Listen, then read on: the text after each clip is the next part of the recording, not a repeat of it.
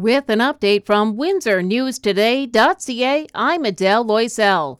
Losses because of scams almost tripled last year. The OPP say they were around $379 million, up from 164 million in 2020. Ontario residents lost 142 million. Police think only 5% of victims actually report fraud. Investment fraud racked up the highest amount, followed by fraudulent cryptocurrency payments, and there were over 7,500 reports of phishing or identity theft.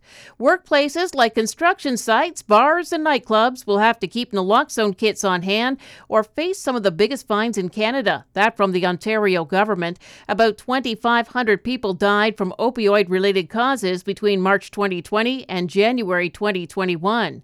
An Ingersoll photographer is warning of an environmental crisis along the shore of Lake Erie.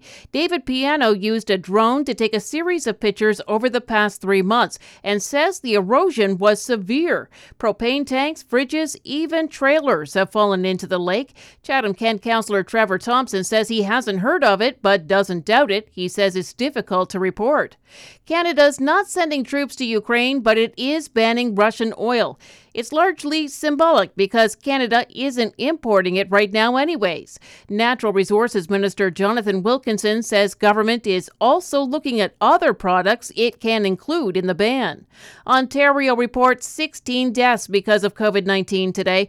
The number of people in Ontario hospitals who have tested positive for the virus is 914, and 278 of them are in intensive care.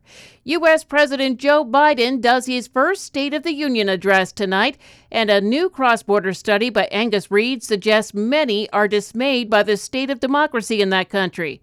58% of Americans think their elections are less free and fair, and half think human rights aren't as protected as they once were. Canadians think our democracy is eroding too, but not to the same extent. Three out of five on both sides of the border think the American age is coming to a close. And we still have a few more weeks of winter left, but the Weather Network is out with its spring outlook.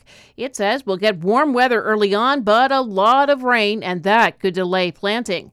The Wings host Carolina in the NHL tonight. Junior hockey as Amherstburg and Essex to play the 73s.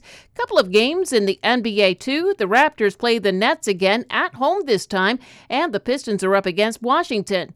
Tomorrow night's Express game against Sudbury has been postponed because of COVID 19 protocols for Sudbury's team.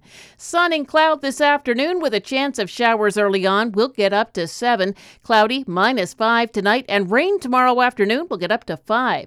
For more on these and other stories, go to windsornewstoday.ca.